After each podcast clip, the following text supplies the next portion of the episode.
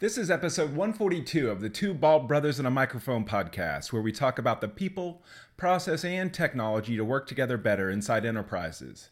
This episode was recorded on November 2nd, 2017. In this episode, Tommy and I catch up with Kim Miller, Vice President of Marketing for Booster. We discuss a project that we worked on together while she was at Primrose Schools and focus on tips for working with external users. For Primrose, those external users were franchise owners. We also discuss working with a younger generation of users and her more recent experience at Booster. Finally, we learn about the Booster culture, where there's definitely a focus on celebrating. Enjoy this episode, and thanks for listening.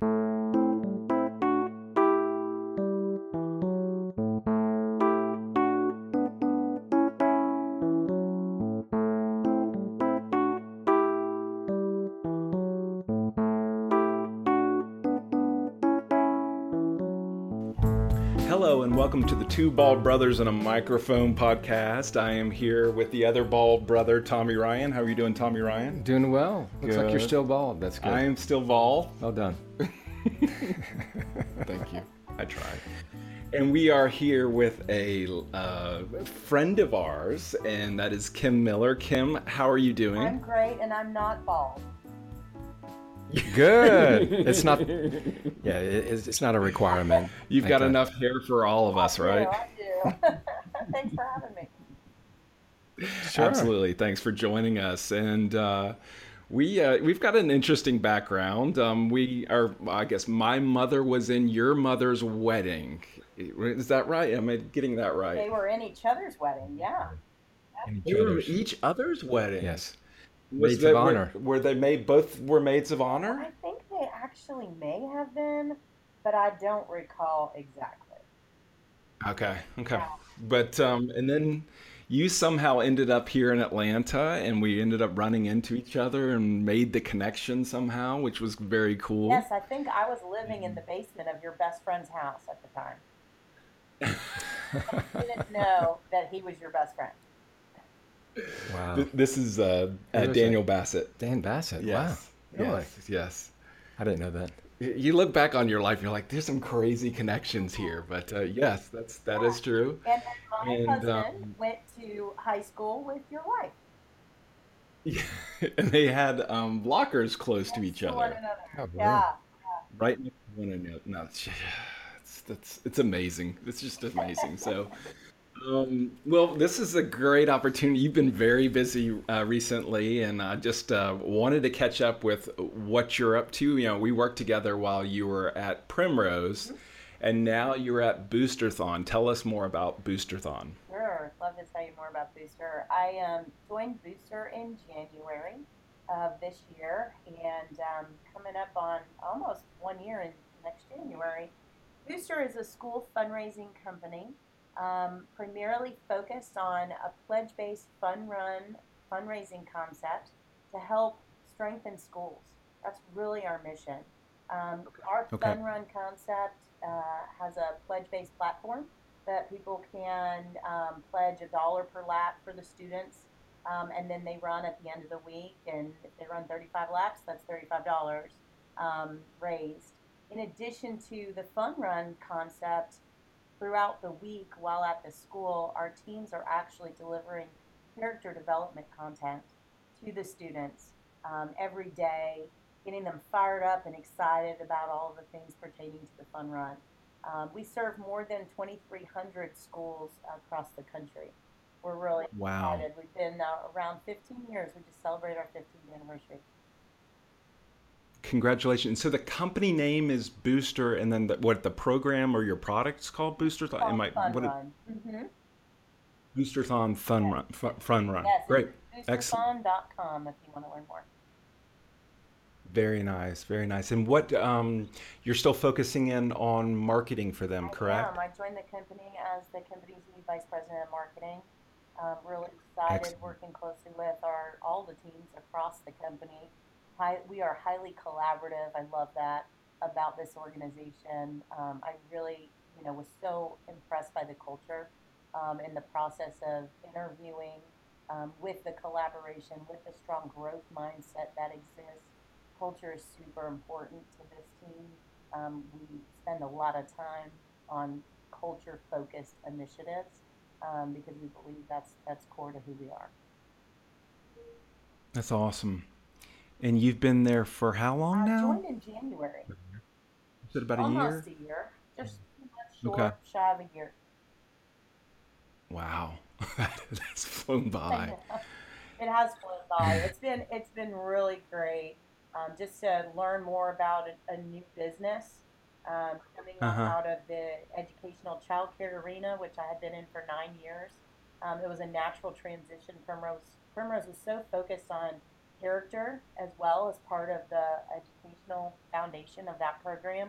So coming here and having character development be so important to the DNA of our program and what we're delivering in the schools was really important to me and very attractive. Is there something, where before you were working with franchise owners, is there a certain key contacts inside of schools that you're working with? Is it the principals or who are you typically working with? Yeah, so we actually have general managers across the country, and we have teams on the ground across the country in each of the different markets that we serve. And they're the primary contacts with the teams at the schools. So primarily our contacts could be a principal, but in general, it's more of the parent volunteer who's leading the PTA or the PTO or the other parent organization for the most part. Nice. And so, we can feel free to talk about things from Booster, but I know I've got probably the most experience with things that we did at Primrose, but let's just talk a little bit about maybe working with and collaborating with external users. Tell me more about that. Yeah, so I think, was it about 4 years ago, maybe, when we launched the new gateway, which was the extranet. Sounds about it. About them with Primrose. And in working with external users, those users at Primrose at that point were franchise owners primarily and school directors.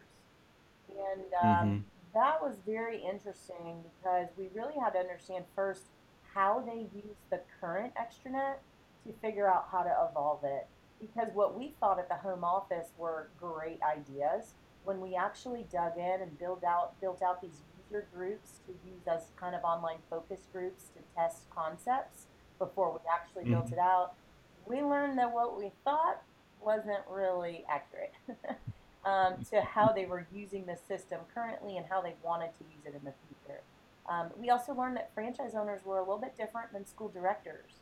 The school directors were more likely to be sitting in front of an actual computer screen, whereas the franchise owners in many cases were mostly looking at the information on a mobile device because they were in and out of the school a little more often than the director who was primarily on site most of the day. Nice. Very nice. I know one of the things that when talking about goals and things for the, one of the things you mentioned is understanding why you're going after certain initiatives. Tell me how that sort of played into this. Yeah, I think with any project, whether it be a SharePoint project or any, large initiative, especially in technology, you have to really understand why you're doing it, right? And what business problem is SharePoint in this case going to solve for you? Like, what is the root of why you're even wanting to have a revised or enhanced or brand new SharePoint solution?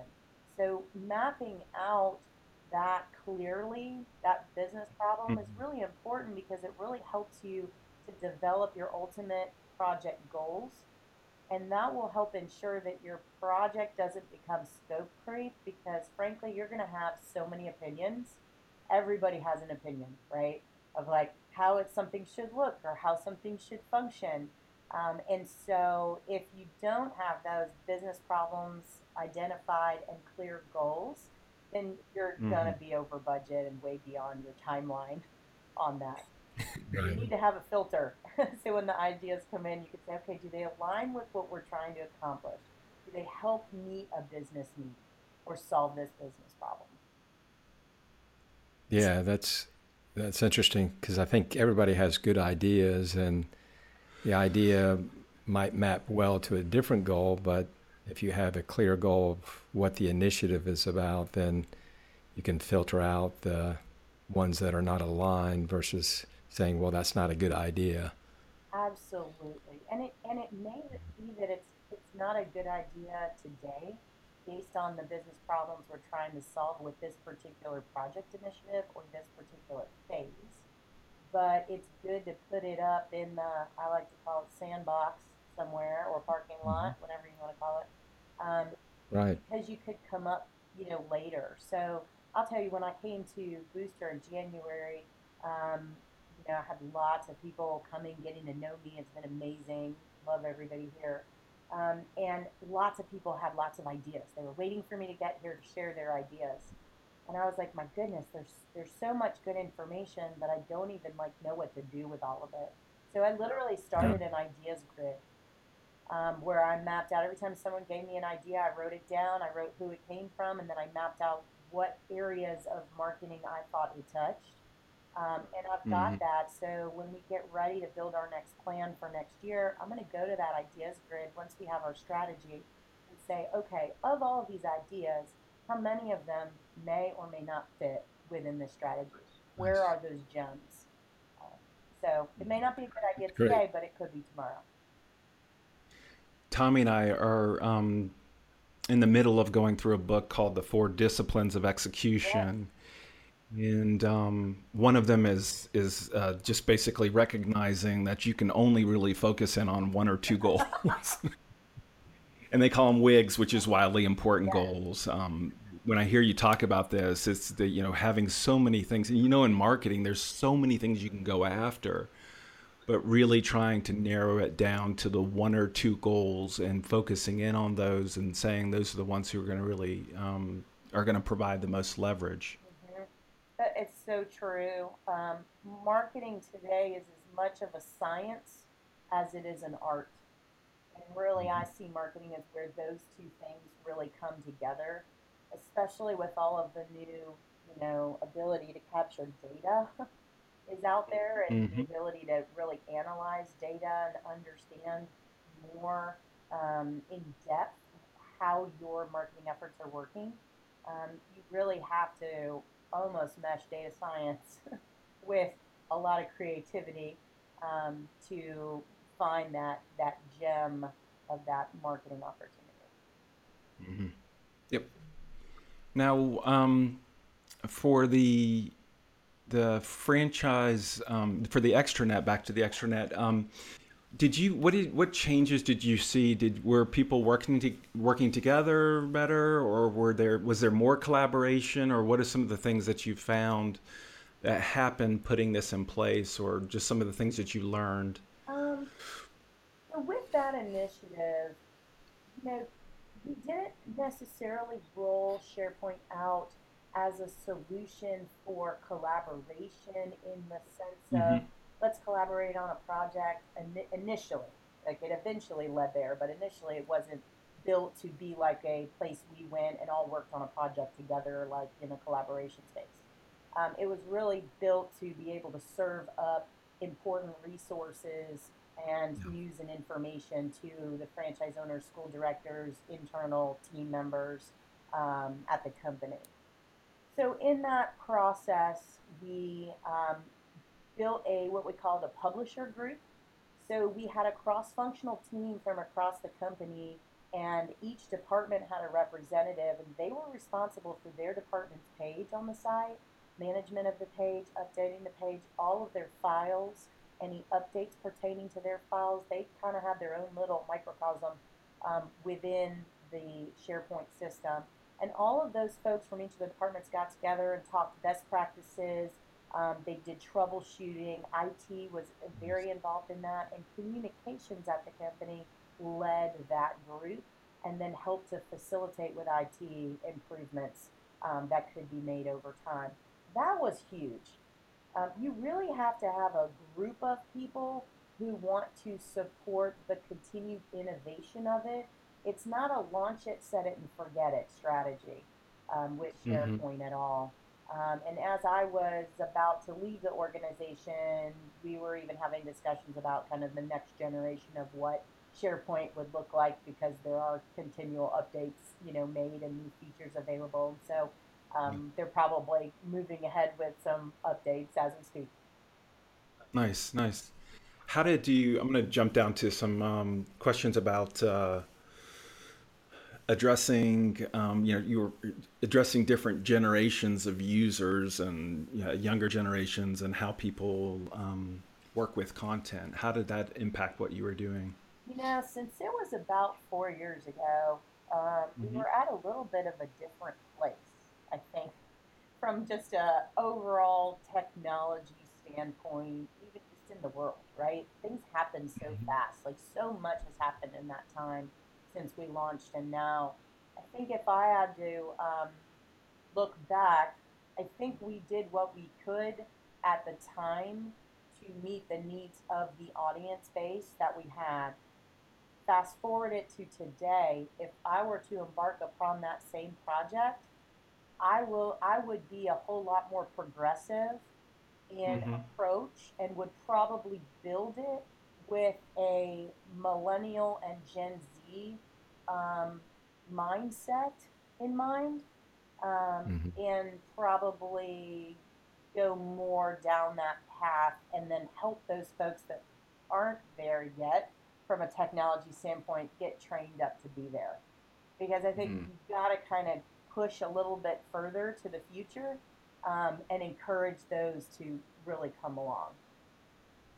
So everything's mobile. And... mobile friendly, highly visual. I would take an internal marketing approach to how the look of the site was. I would basically take marketing principles and apply them to, at the time we said internal communications, but how we communicated.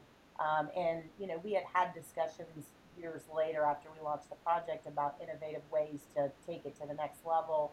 But sometimes infrastructure wasn't possible at the time, or funds. But if I had to do it again, I would absolutely take a definitely more progressive approach. Put a little augmented reality in it. Yeah, why not? And also, more emojis. I'm kidding, but but at the same time, I think people are actually looking at that, and totally. I've heard people doing it in ways that you really don't think would be a business function. You know, you just think of more of the gaming world when you think of augmented reality, but I think to create experiences that you feel face to face. And you got that with GoToMeeting and Skype and some of those web sharing technologies that it was more of a two-dimensional video experience. And now you see collaboration in an augmented reality where you can be pointing to the same thing and it feels like you're there together, you know, more of a three-dimensional video experience. It's almost like you're sitting right here beside me, Tom. Right. It's amazing. Holographic. Wait. You are. Oh, hey. Quit He's poking alive. Me.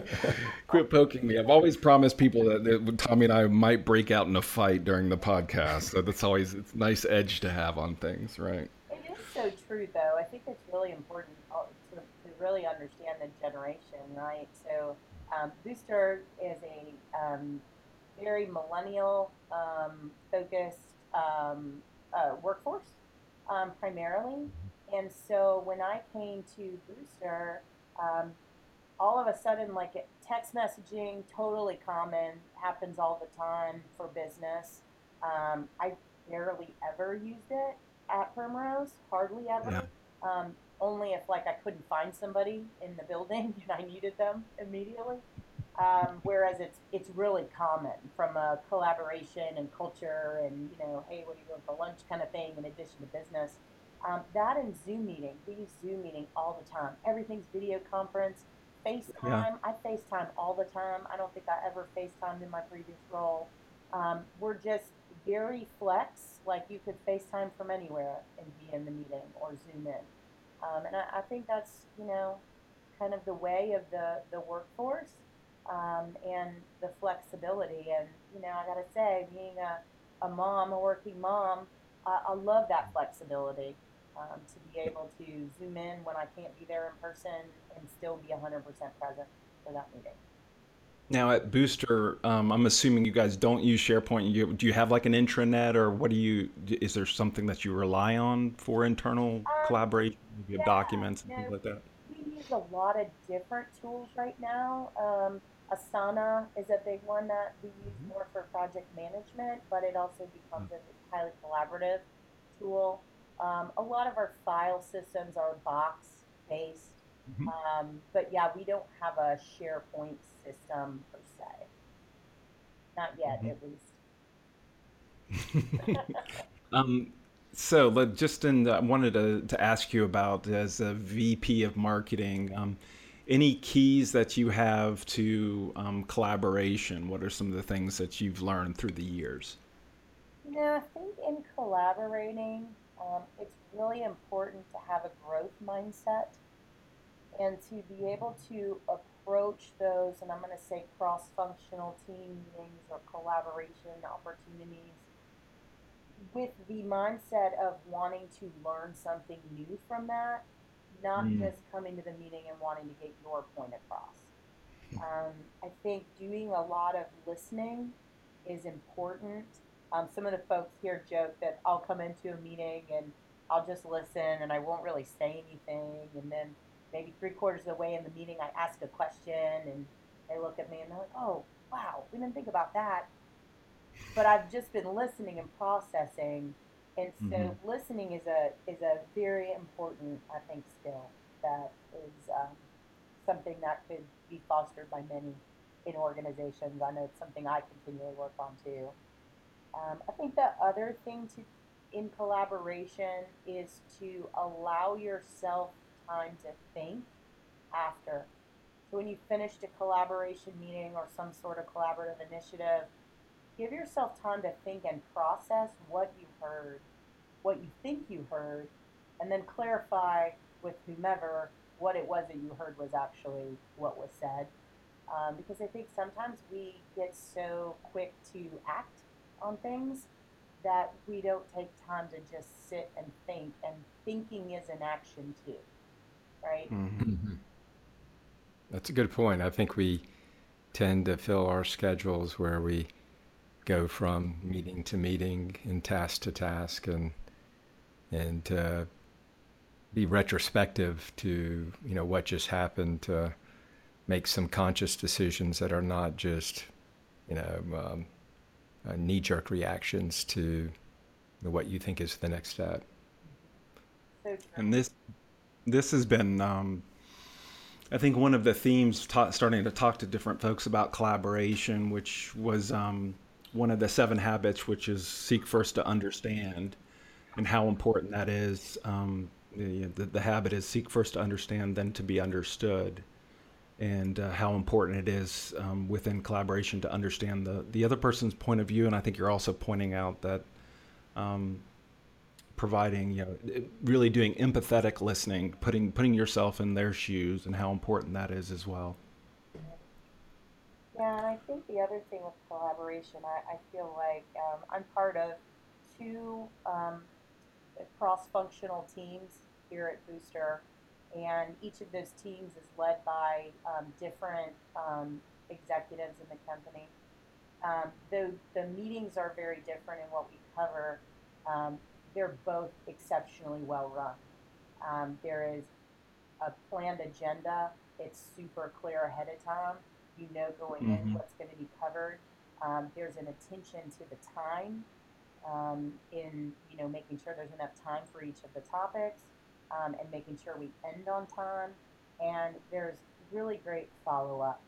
And I think that's a testament to the leadership of who's kind of shepherding those meetings.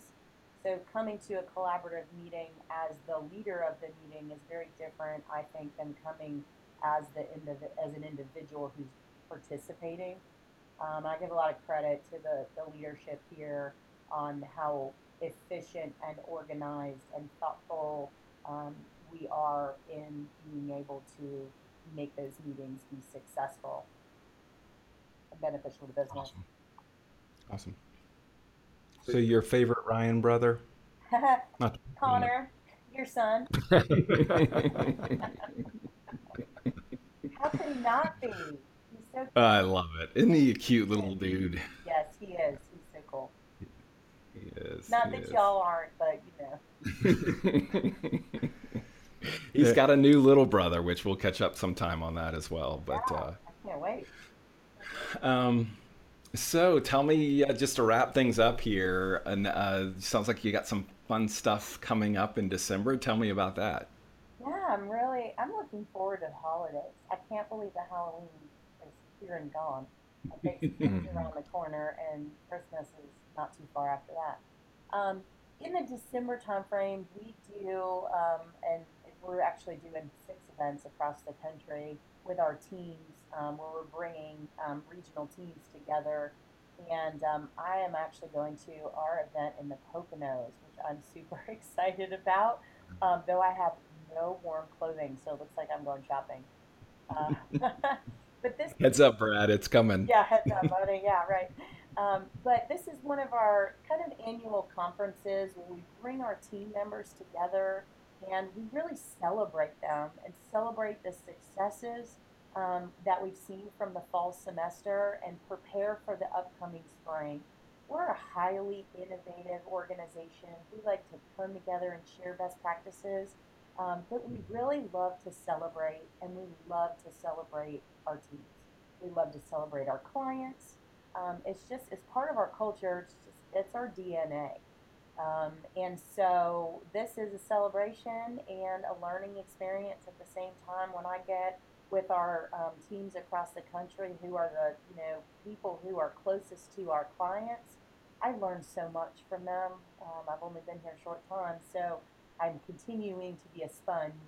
And they get you really excited about the future, and just love to celebrate with them. So guess I gotta go buy some clothes, which that'll be fine. But I look forward to coming back with lots of new ideas to put on my ideas list. Nice. I think that's a wonderful way of capturing. I mean, I think a large part of people sharing ideas is they enjoy being heard. And it sounds like you're really doing that and at least capturing that from them. And that's a wonderful idea. That's definitely something I'll take away from this conversation. Yeah, definitely. Awesome. And I think overall, these organizations that you're involved with, Kim, are just they're very mission based. They're making societal, cultural changes, and it's just wonderful to see where you're going with your career and the impact that you're having. I really appreciate you taking the chance or taking this this time out of your busy week. I know you're very busy, and just catching up with things. Thank you for doing this, Kim. Oh my gosh, this was so fun. Thank you so much for the opportunity to chat with you. And I can't say enough about the time we spent together working on projects in my previous days at Primrose, and ThreeWill was a valued partner. We just really loved not only just working on the project, but the fact that your team took the time to coach and teach along the way. So as much as it was a project, it also was almost a professional development opportunity. And we just really appreciate you guys. Thank you for what you do. And absolutely. Thanks for creating this cool podcast. Yeah, absolutely. Thank you. And thanks, Tommy, for joining me. Sure. And thank you, everyone, for listening, and have a wonderful day. Take care. Bye-bye.